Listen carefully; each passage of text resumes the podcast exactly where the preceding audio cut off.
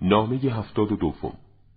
نامه است از آن حضرت سلام الله علیه به عبدالله ابن عباس. اما بعد قطعی است تو نمی توانی از عجل خود سبقت گیری و نه روزی تو شود آنچه از آن تو نیست.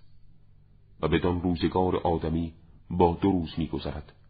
یک روز به سود تو و روز دیگر به ضرر توست.